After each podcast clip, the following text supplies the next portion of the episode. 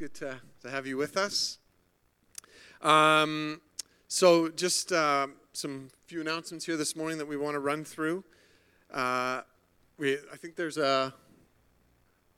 Yeah, it doesn't matter. Um, Thomas, if you get that this week, slide up there, but it's fine either way. Uh, following the, the service, if you haven't already smelt it when you walked in this morning, there is a bring and share following the service that everyone is welcome to stay for. And Lord willing, we always have enough food. If we don't, we'll pray that the Lord will multiply it uh, the name of Jesus. So, but we trust that it'll be a, great time of connecting after the service. Um, next Sunday, we uh, actually no one. I don't. Know, were you coming up? It doesn't. You don't have to. It's fine. Uh, we have an evening of celebrating relationships within the body of LCF. That's what we're calling it. Uh, yeah. Yeah, I was just going to say, um, we need people to sign up. so, me and Diane are going to be running around and tapping people on the shoulder because we need to know how much cheesecake, how much yummy stuff to buy. So, it's not just for the food, but we welcome you to come, and it is not for married people only, it's for all adults. And so, come enjoy celebrating relationships together as a body of Christ. Amen.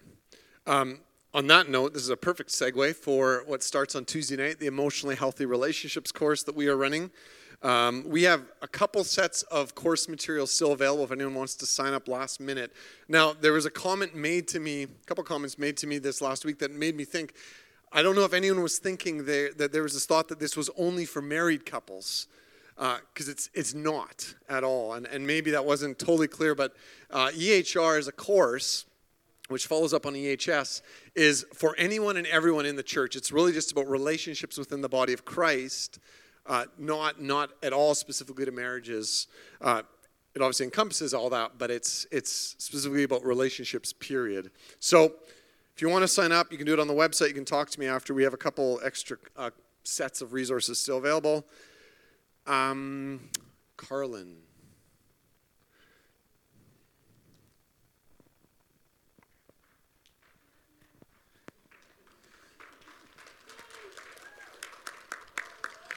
Um, thank you.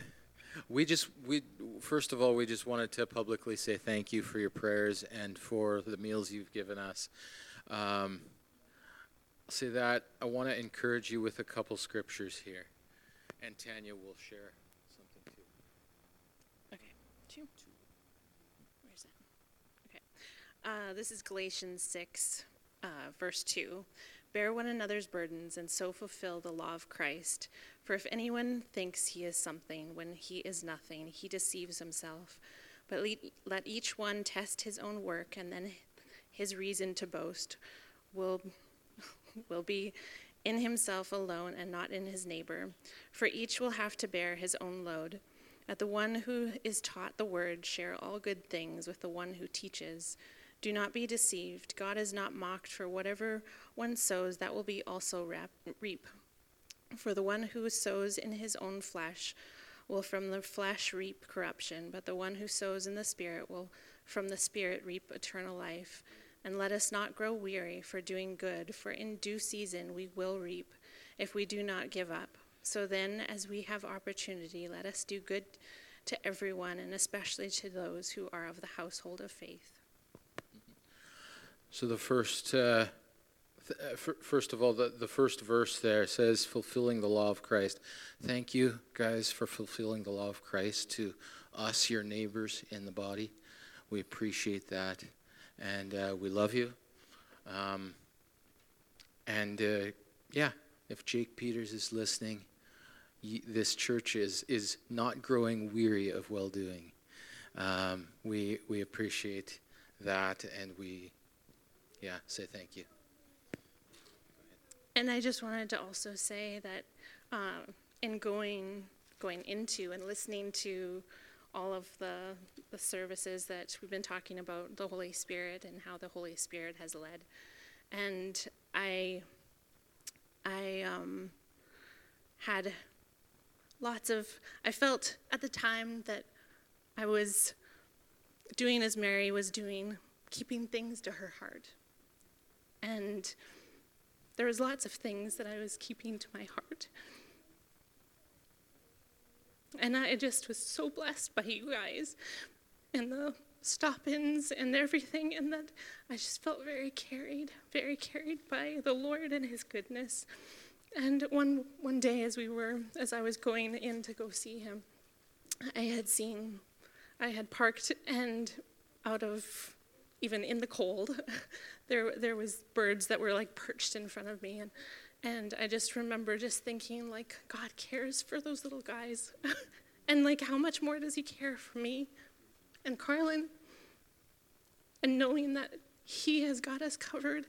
And it, I mean, it's amazing, but like the whole time that Carlin was in there, there was hoarfrost and it was just beautiful. And every morning I drove in and I was like, God, this is you just covering grace upon grace in this situation and in all of your prayers and all of your concerns and just the food you lavished on us and stuff. It was just showing God's love and care in that. So, yeah. Um, I'll be open. You can still pray for for me. I still have a partially collapsed lung, I guess. Like it's just partially, but it. So that's a that's a prayer request hmm, to keep an, an update, I guess you could say. Bless you guys. Thank you. All right, uh, let's roll that video, Thomas.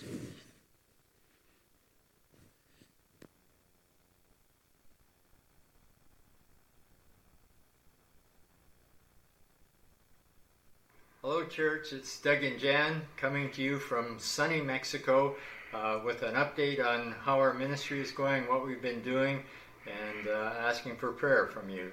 We uh, are in a busy season with uh, much counseling, many counseling sessions, uh, some online, some face to face. We're doing pre marriage counseling.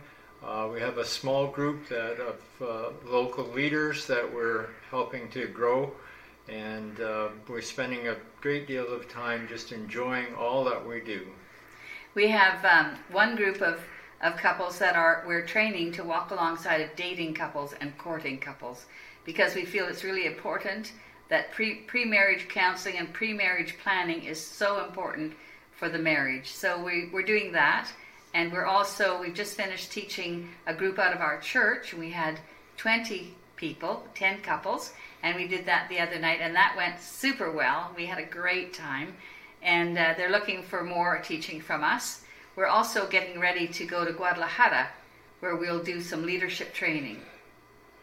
Um, we're doing some online counseling with couples that are around the world. Actually, we've got one couple that's on their way to Vietnam, returning there, and another couple in New Zealand.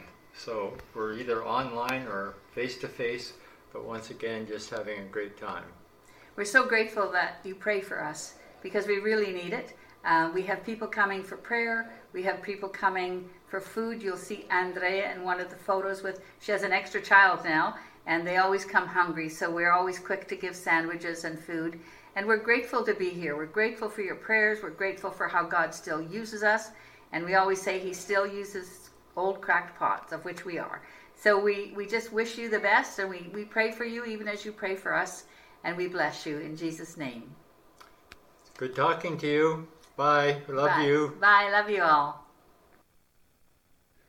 I was uh, I was blessed that Doug and Jan actually sent that video to us unprompted, and uh, just wanted to to give us an update. So, thank you for praying for them. Uh, I I know that in my communication with them that they do pray for us, and so it is a great blessing uh, to be connected with them.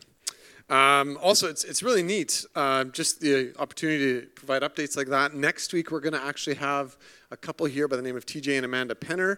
Uh, you guys would know them, but they're, uh, they serve at Gimli Bible Camp, and so they're going to be with us next Sunday, and they're just going to give a quick update about what's going on in their ministry there uh, in, up in Gimli, and so we're excited to have them come next Sunday as well.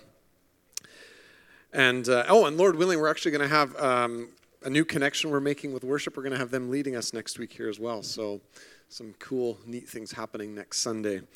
Um, just want to uh, make a note about charitable giving receipts for this last year. So, I, in the email, we had said that they were either going to be emailed or mailed. There, there's actually a bunch of them that are also in the church mailboxes. So, uh, check your church mailbox for your receipts. Um, I know that some will probably be mailed out, but Irma was was taking care of that. Um, thank you for your faithfulness in giving and uh, and being obedient to the Lord as we as we tithe and, and give from our finances. On that note, um, kind of been talking about this internally, and, and uh, we were talking about this yesterday actually as a leadership team. Just want to give a, a quick plug for our children's ministry, for kids' uh, ministry, when it comes to offering.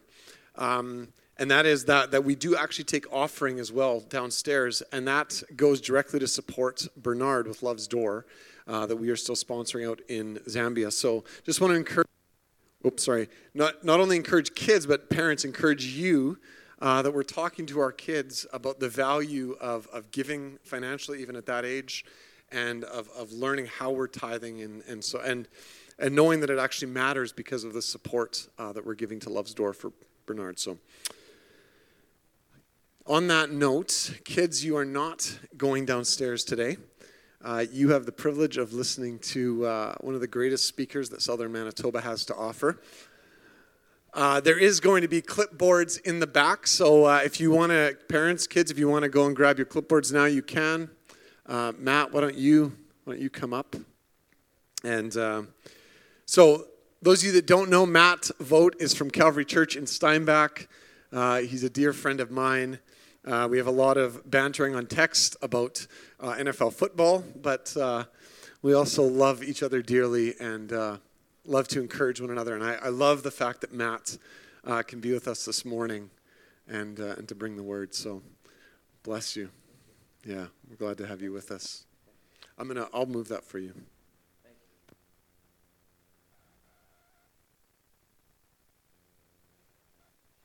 Good morning. Everybody hear me okay? So, my name is Matt, and uh, I'm from Calvary Church. I have the privilege of being one of the elders there, formerly one of the pastors. And I've moved on to redder pastures in the meat industry. And, and that's been a, a real wild ride. So, um, a lot of the kids have vacated. Where do the kids go during this? Are they coming back? Okay, because I have, I have some tasks for the kids to do that uh, I'm hinging everything on. So, no big deal. We can all throw pressure at everyone else, right? And so, good morning. Um, I want to read a story. Uh, it, it, it's one of the most captivating stories in the Bible I've read in a very long time. I actually read it uh, in the lunchroom of my work, and, and I realized, wow, I've been on the edge of my seat the whole time. Like, literally, I was kind of like this. Um, just a question for the congregation. When's the last time the Bible had you reading a story in it like that? The Bible is a very captivating book. It, it, is, it, it is captivating. It is intense. These were, these were real people experiencing real hardships. And, and just incredible, incredible, incredible. So I want to read a story, and uh, and I hope enough little ones come back in time for us to have a demonstration. So, let me just put a plug for the parents. Here's what, here's what I'm going to need for actors, okay? I'm going to need some actors today. So, I'm going to need a real small, one small child, as small as possible. So I need the bravest, smallest child that can stand on their own. Maybe her. Okay, I need, I need one of the smallest children that can stand on their own for a demonstration when I would call. Okay, so parents, if you would help me. I need a couple of medium sized kids that are willing to be rambunctious when called upon. All right? So let me, let me tell you again. I had my eye on, on that boy as well for the small kid. What's, what's that boy's name?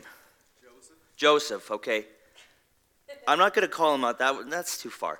So I'm going to need a small kid for this demonstration when I call on them. I'm going to need two medium sized kids that are willing to be rambunctious. And I'm going to need a big adult. Daryl. And are are you willing to do it? You're perfect. Don't be offended. Don't be offended when you find out the story. Okay? And we're going to have the cross. Okay? And maybe I'll use the music stand. That's fine, but we got to get into the word of God first. So so this is the word of God.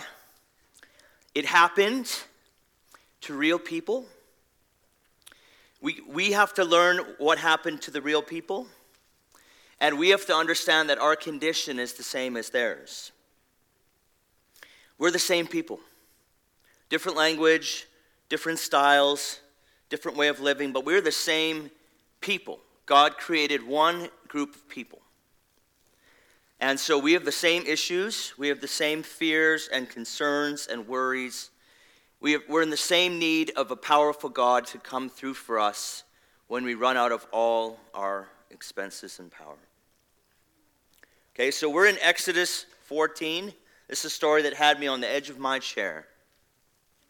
This is the story of the Red Sea. This is a Sunday school story. Right? And, and so this is rightfully so. I, I was amazed reading the story of the Red Sea how it, it was in every bit of the Bible after that. You start looking at Psalm, a, lot of Psalms talks about the Red Sea and what God did in those moments.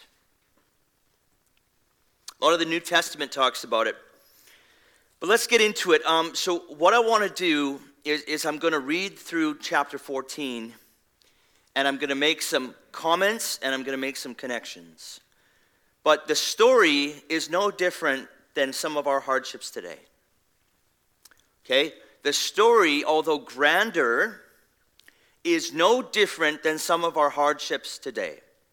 Hardship, crisis, struggle, burdens, worries, wh- whatever we want to call them. Okay? And so this might even be helpful. In your mind, think of a struggle, a crisis, a burden that you are going through right now. We all have them. We all have areas in our life that we, we, we can't find a good way out. Whether it's a sin, a relationship, uh, a sickness, financial something, financially, something, uh, an illness of the mind or the body. We all have a burden or a struggle that we just can't seem to find our way through. And so I want you to keep that in your mind as we talk about this, this huge story that's sometimes hard to relate to because God surely doesn't work like this anymore.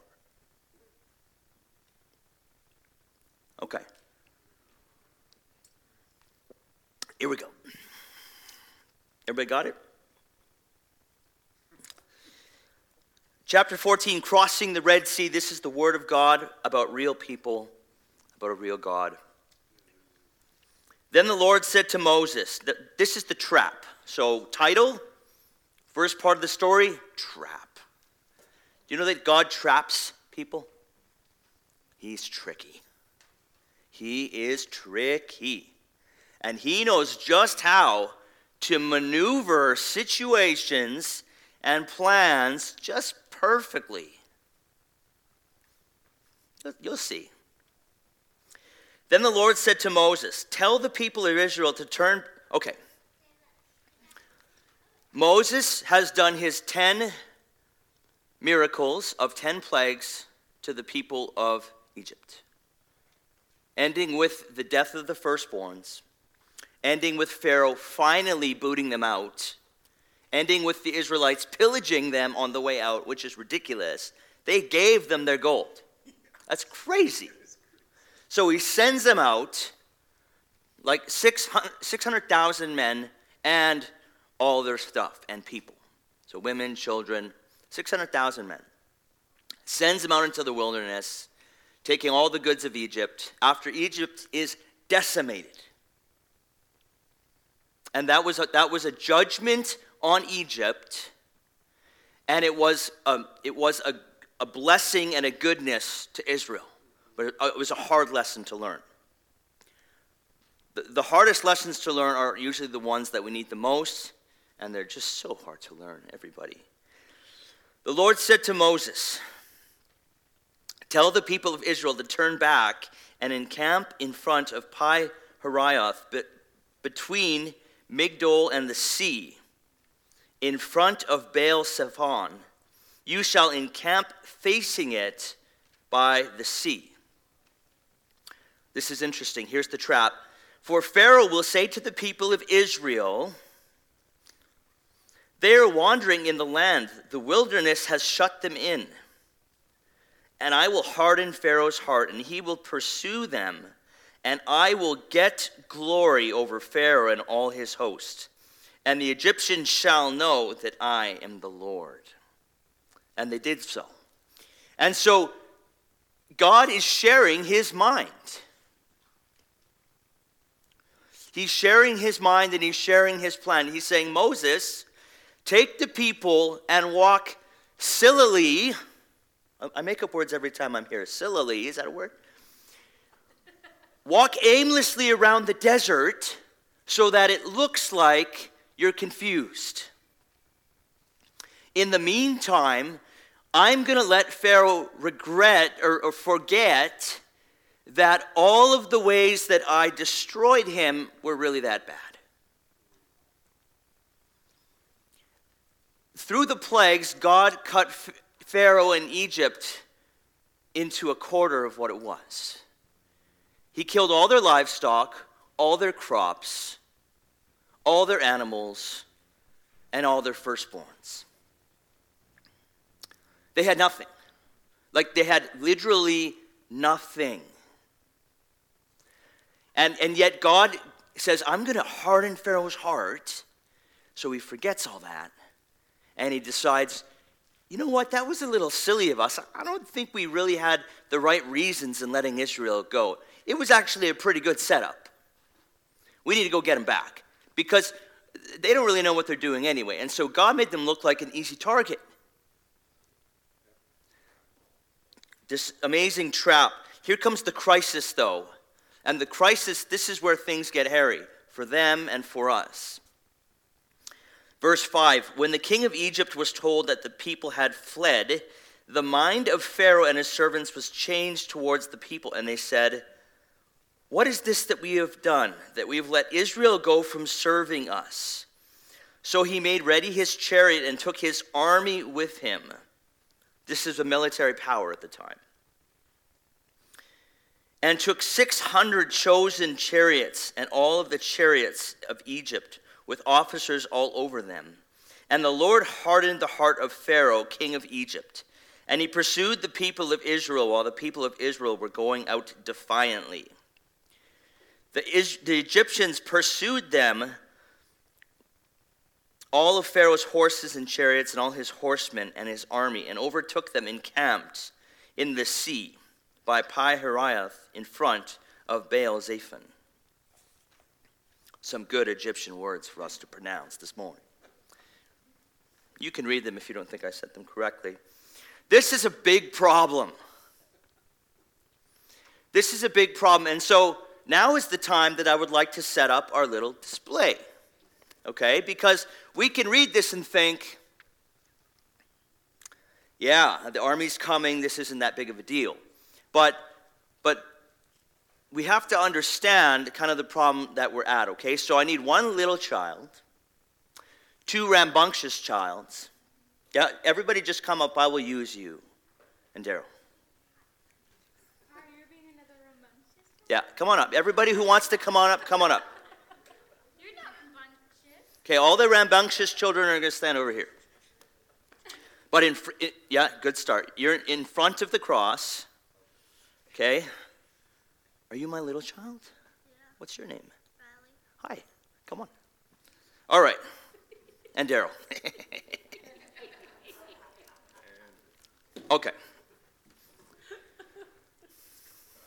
Here we go. Can I just help you? Is that okay? Okay. Okay. Okay, so I want you you kids to be rambunctious, waving, storming. No, no, no. But all yeah, you got to do a zone right here. Okay, let that all happen in the zone. No, I don't think you're owning it yet. Okay, Sam, can you come help them? No, Shemi. Anybody else want to come help them here? No. Okay, keep going. That's good. That's good. Okay. Good. Yes. Pastor's kids have to do everything. Okay? the Lord wants to stretch all of us this morning. Okay? And so, Red Sea, little Israel, Pharaoh. Okay? I mean, you look amazing. like, there's no other choice. All right? So, you can see the problem here. So, here's Israel. They look to the left, Pharaoh. And, what, and is, Pharaoh, is Pharaoh scary to you? No. No? Don't be like, okay, no, this is good. This is good. This is good. Remember that. Remember that. I can use that. No, Pharaoh is not scary. Okay? Red Sea, army, little Israel, right? They have, now, Israel has nowhere to go, okay? There's wilderness here they can't escape from. There's Pharaoh and their captives there. And there's the Red Sea looking slightly calm here. Okay? And this is all important. This is all important. So I want you guys to stay up here for a second, okay? Pharaoh, you can look a little bit more menacing and come a little closer. okay?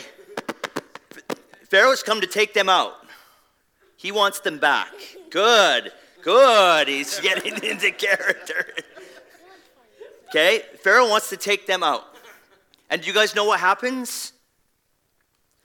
Israel gets terrified. In their hearts, they get terrified, all right? Because they realize we got a problem here. Our captives are here in all their military force, smiling. The Red Sea is here, low tide. And here's little Israel. What's little Israel going to do? Right? And here's what they say. Here's what they say when Israel when Pharaoh comes near. When Pharaoh drew near, the people of Israel lifted up their eyes, and behold, the Egyptians were marching before them. Right? And the people of Israel cried out to the Lord. They said to Moses, it is, bec- is it because there are no graves? There are no graves in Egypt. Think about that.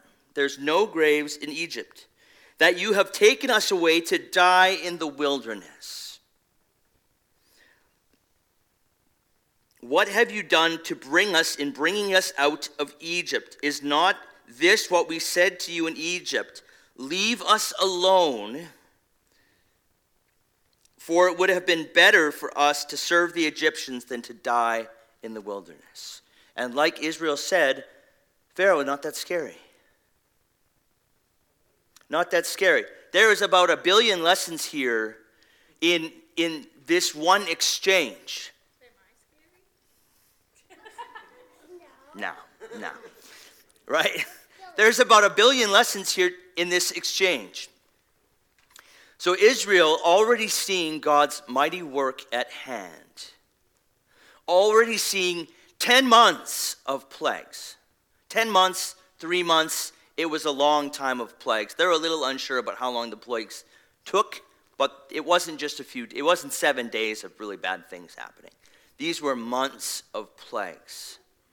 They marched out of Egypt as free people as free people that God had ransomed out on their behalf, having done nothing. But in this moment, none of that mattered. This is what crisis does to us. In the moment of crisis, everything that happened before doesn't matter. And all we see is mean old Pharaoh on one side and low tide Red Sea on another. But we feel trapped. There isn't a good on the left or the right. There isn't anywhere I can back up. I'm stuck. And when we feel stuck, our true beliefs come out. Okay? Is this, is this true in your life? Think about the struggle. When you feel stuck, your true beliefs about God, about you, about His goodness come out. The lies that we believe come out as well. Would it have been better for us to serve the Egyptians than to die in the wilderness? And so they forgot that God had ransomed them. They forgot that God had done all of those good works on their behalf, all of the miracles. They forgot all of that and they saw the danger on the left and the impassability of the sea on the right, or however ge- geographically it worked out. And they were terrified. See?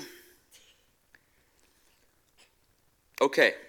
So I want you guys to keep doing this just, just for a little bit longer, okay? And Moses said to the people, and so this is the first step out of the crisis. Moses, their leader, telling them, okay, when crisis hits, this is the first step. And Moses said to the people, Why do you cry to me? Sorry. Fear not, stand firm and see the salvation of the Lord, which he will work for you today. For the Egyptians whom you see today, you shall never see again. The Lord will fight for you, and you have only to be silent. That's impossible. That's, that's impossible. Okay, so, so everyone is so friendly here, and so you can't really see the dynamics of how challenging this is for Israel. But they're facing certain destruction. So much so that it would look good to go back to Egypt. You know, actually, it wasn't that bad working all day with no supplies and limited food. It wasn't actually that bad. That sounds a lot better than us here today. They had thought Moses had taken them out of Egypt to die. And Moses' instruction was it's okay. God is going to work on your behalf. Just be silent and trust Him. That's impossible. And yet, that is the beginning of every rescue plan that God has for us.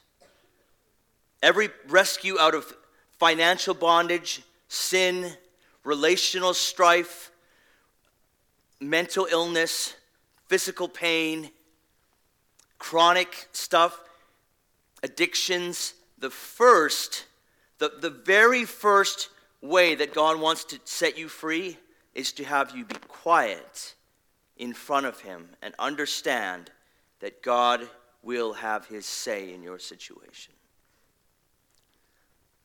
That's not where we end, but that's where we have to start. And I, I, Holy Spirit, would you convince us of this truth? Would you convince us of this truth? We first start the road to recovery by understanding our situation, accepting it, accepting it, and understanding that our way out is the Lord. And this is the hardest step. It's a step where you feel like you're the most powerless, you're the least in control, and it's the least up for grabs. What's going to happen? You're not fighting, you're not acting on it, you're not trying to work it all out on God's behalf, you're not fretting, you're not um, avoiding, you're not explaining, and you're not distracting. That sucks, right? Like, that sucks. And, and so many times, you guys are doing great. So friendly. So many times, that's what happens when you get redeemed people to, to be like Pharaoh and waves. It's like, no, they can't be menacing. They're too redeemed. So many times, the, the quiet stage never happens, and you're in a constant battle of addiction, distraction, and denial. Addiction, distraction, and denial. You're in a constant state of that, and you move from one thing and you go to another, and you go to another. And the thing that is causing the crisis never gets dealt with.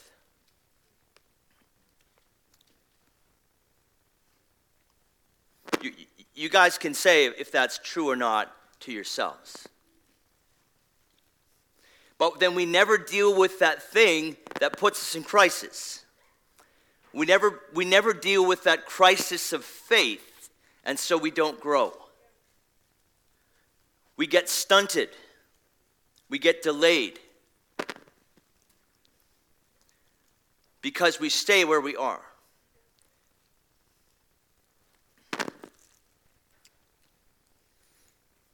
But then there's the response. There's the response from God. This is what he says in verse 15. The Lord said to Moses, and he's God is so transparent in how he thinks and acts in this passage. Why do you cry to me? He says to Moses, their leader. Why do you cry to me? So Moses was a great leader. He said, You know what, guys? Understand that God's going to do a miracle in your midst today. Own that for yourselves. Don't try to fix it. Don't try to make a deal. Own that for yourselves that God can do a miracle in your midst. And the Lord says to him, That's great, but wh- why are we still talking about this? I want you to move. Think of the faith battle for Moses, even in this, because I'm not so sure he knew the way out. I'm not so sure he knew the way out ahead of time. When he was, when he was telling the Israelites, God's going to move. Just be silent. Don't move a muscle. God's going to fix this for you. Uh, it's very possible that God hadn't revealed to him yet that the Red Sea was going to open for them. Excellent. We're all learning together. 15 The Lord said to Moses, Why do you cry to me? Tell the people of Israel to go forward.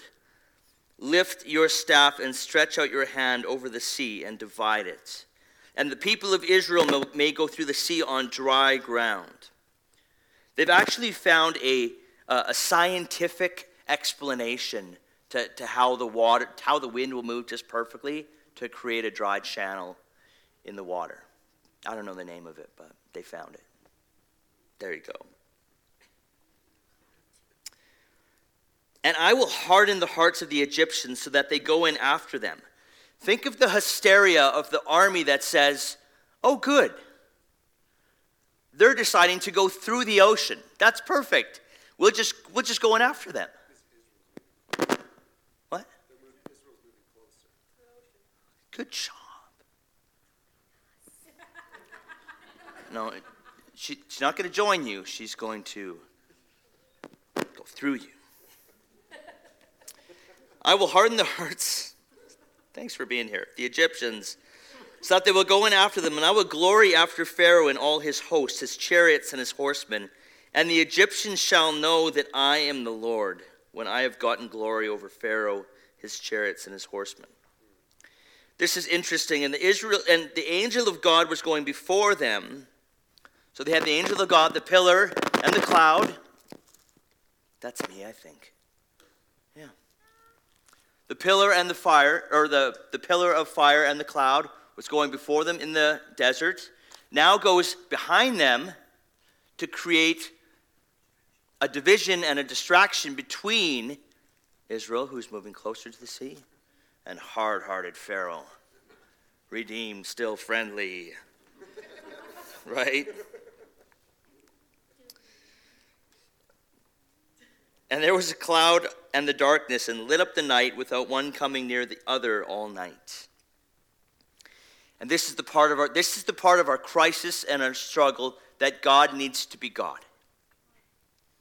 Okay, so our job is to sit and wait, and jobs and God's job is to tell us to move and to do the things that only he can do in our issues.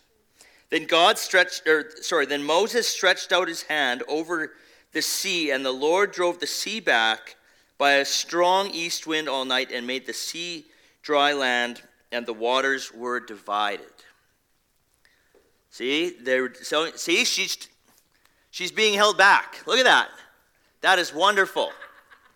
God okay, not by her hair though. I love you guys. And the people of Israel went into the midst of the sea on dry ground. The waters being a wall to them on the right and to the left, the Egyptians pursued and went in after them into the midst of the sea. All Pharaoh's horses and chariots and horsemen. You can go through the sea. Notice the, notice the cross. Notice the cross, everybody. There's a lot to see. Pharaoh's going to go in, and you're all going to hug Mr. Darrell. And the. Stretch out your hand over the sea that the water may come back upon the Egyptians. Thus the Lord saved Israel that day from the hand of the Egyptians, and Israel saw the Egyptians dead on the seashore. Israel saw the great power that the Lord used against the Egyptians, so the people feared the Lord, and they believed in the Lord and his servant Moses. Very good. Let's give everybody a hand. Way to go. Good job. That's great. So, real quick.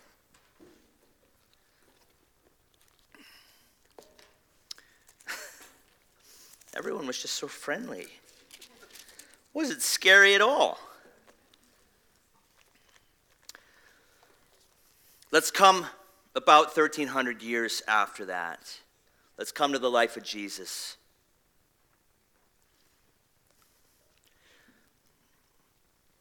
The, the cross I wanted to put in the midst of the Red Sea because the New Testament is very specific in saying what happened there at the Red Sea was, was a great victory, but a foreshadowing to an even greater victory.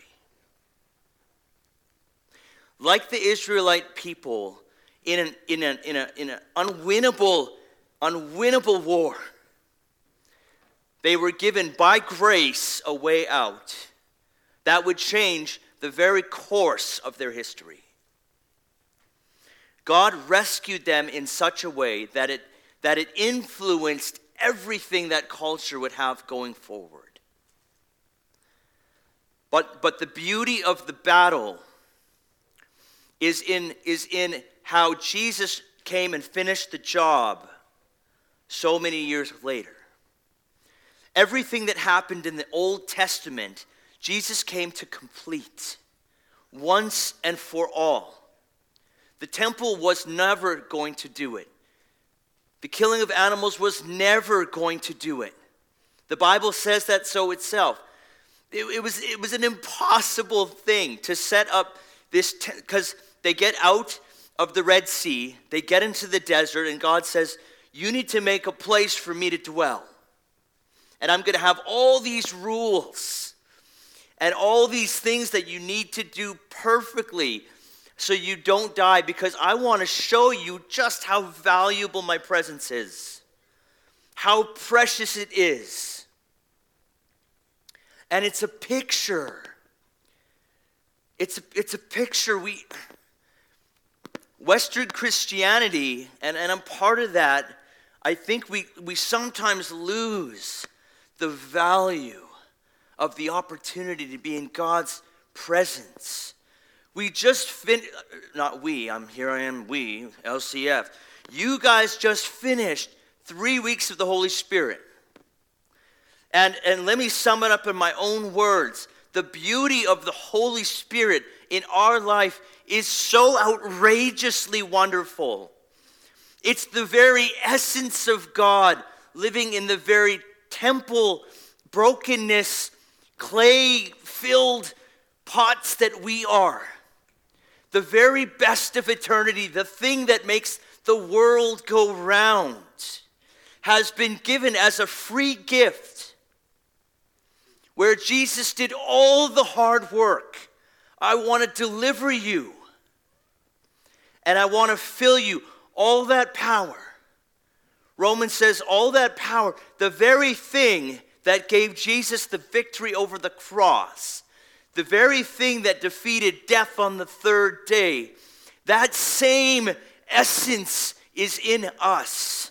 It's the newness. Because the sad news is,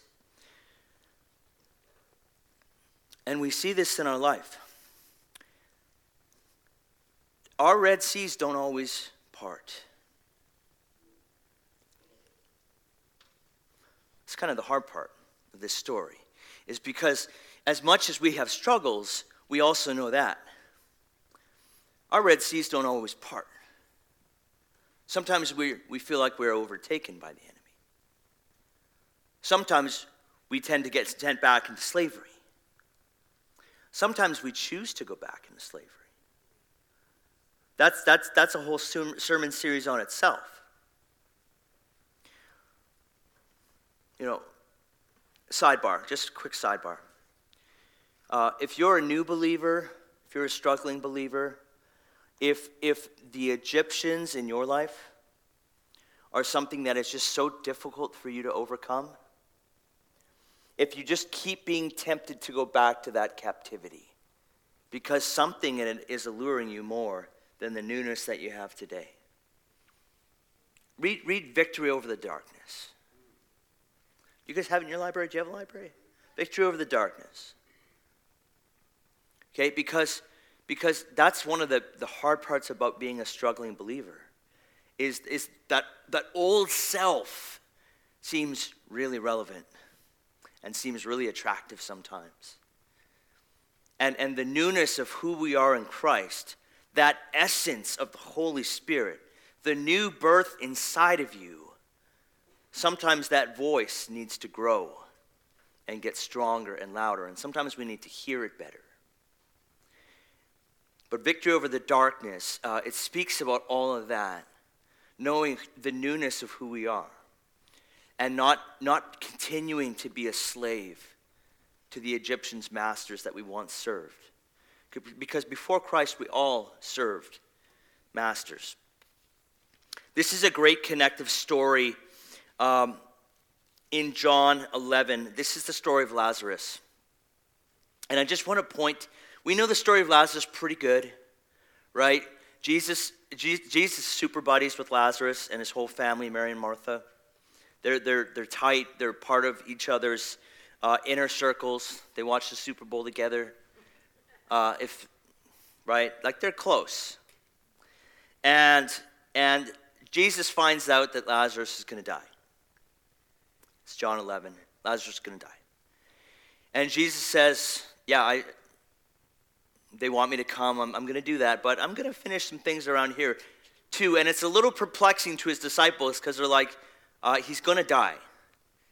And Jesus says, Yeah, I, I got my timing down right.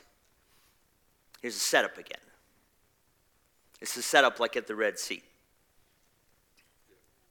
This is what he says. He, this is how he views it. 11 11. After saying these things, he said to them, Our friend Lazarus has fallen asleep, but I will go awaken him.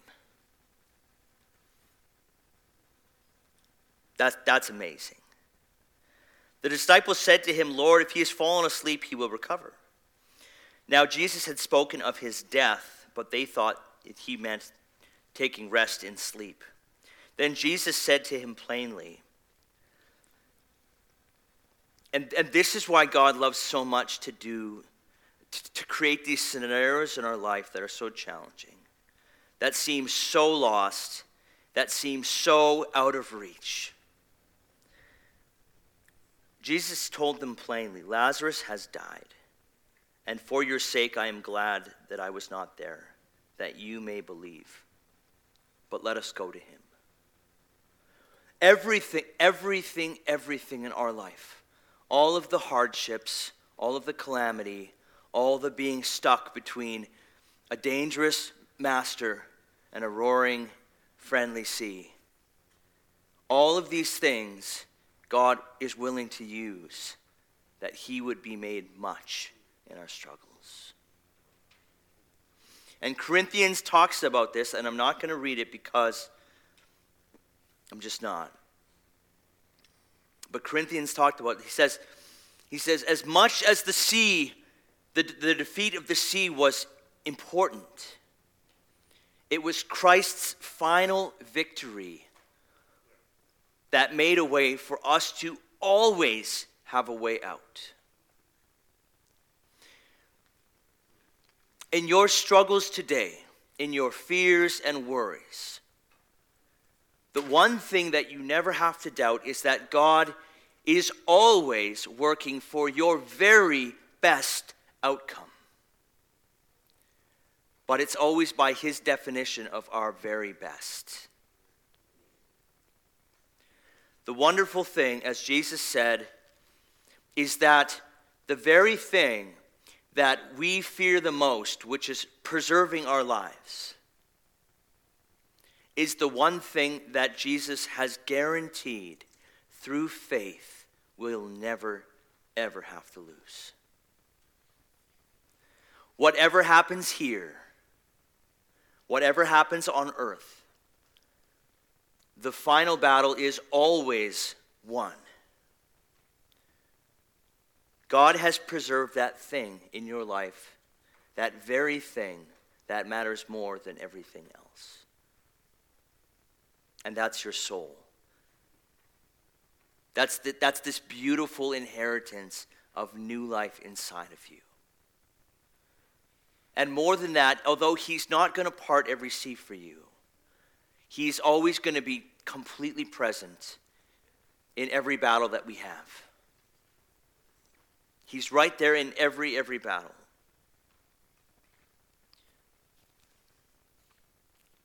And He wants us. This is the hard part about faith. Is that it's this, it's this reaction to the, to the challenge that we just can't always find a way through. I want to leave you with this verse. It's Psalm 56. This might be a great verse to, to really preach to yourself because that's what we need. We need provisions when we get stuck, like the Israelites do. We need a plan. That's why we sing, that's why we worship, that's why we read, that's why we pray, that's why we have community. Because when we get stuck, we need a plan. God has guaranteed our final victory, but what are we going to do when it gets so crowded with danger? And it's just so simple. This is a great verse to, rem- to memorize. It's Psalm 56, and it's plainly put When I am afraid, verse 3 and 4, when I am afraid, I put my trust in you.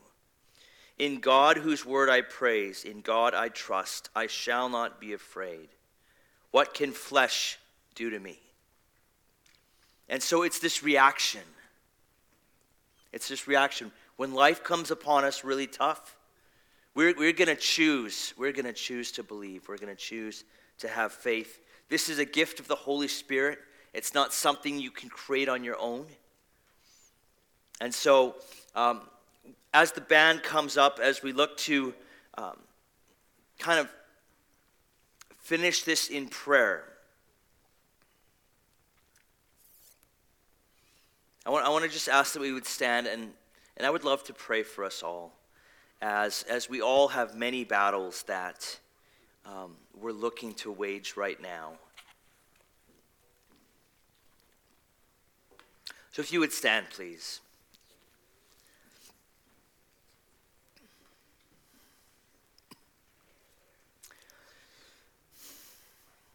Father, I want to thank you that your word is true and that, and that our job is to trust you and to and to adjust our lives to your reality. The, wor- the words of, of the Red Sea, of the Egyptian army, of your victory are, are true and trustworthy. And they're words to encourage us and to teach us about how we might respond in struggles and how you would like us to respond in struggles. God, you are a God of victory. You are a God that wants to silence our enemies. You are a God that is good, even when the surroundings around us look horrifying. You are a God that will never leave us and always has a way forward. Lord, would our interpretation of good match yours? And would we remember, Lord, would you, would you create this, um, this reaction inside of us? When I am afraid, I'm going to choose to trust God. We have all these reactions inside of us that happen all through life. But God, would you add one more? When I am afraid, I'm going to trust. I'm going to be I'm going to accept my struggle and I'm going to look for you to give me a way out. Lord, would you meet us in these things that we would not be overcome by fear, we wouldn't be paralyzed, and we wouldn't lose faith. Would you help us this week in all of our battles?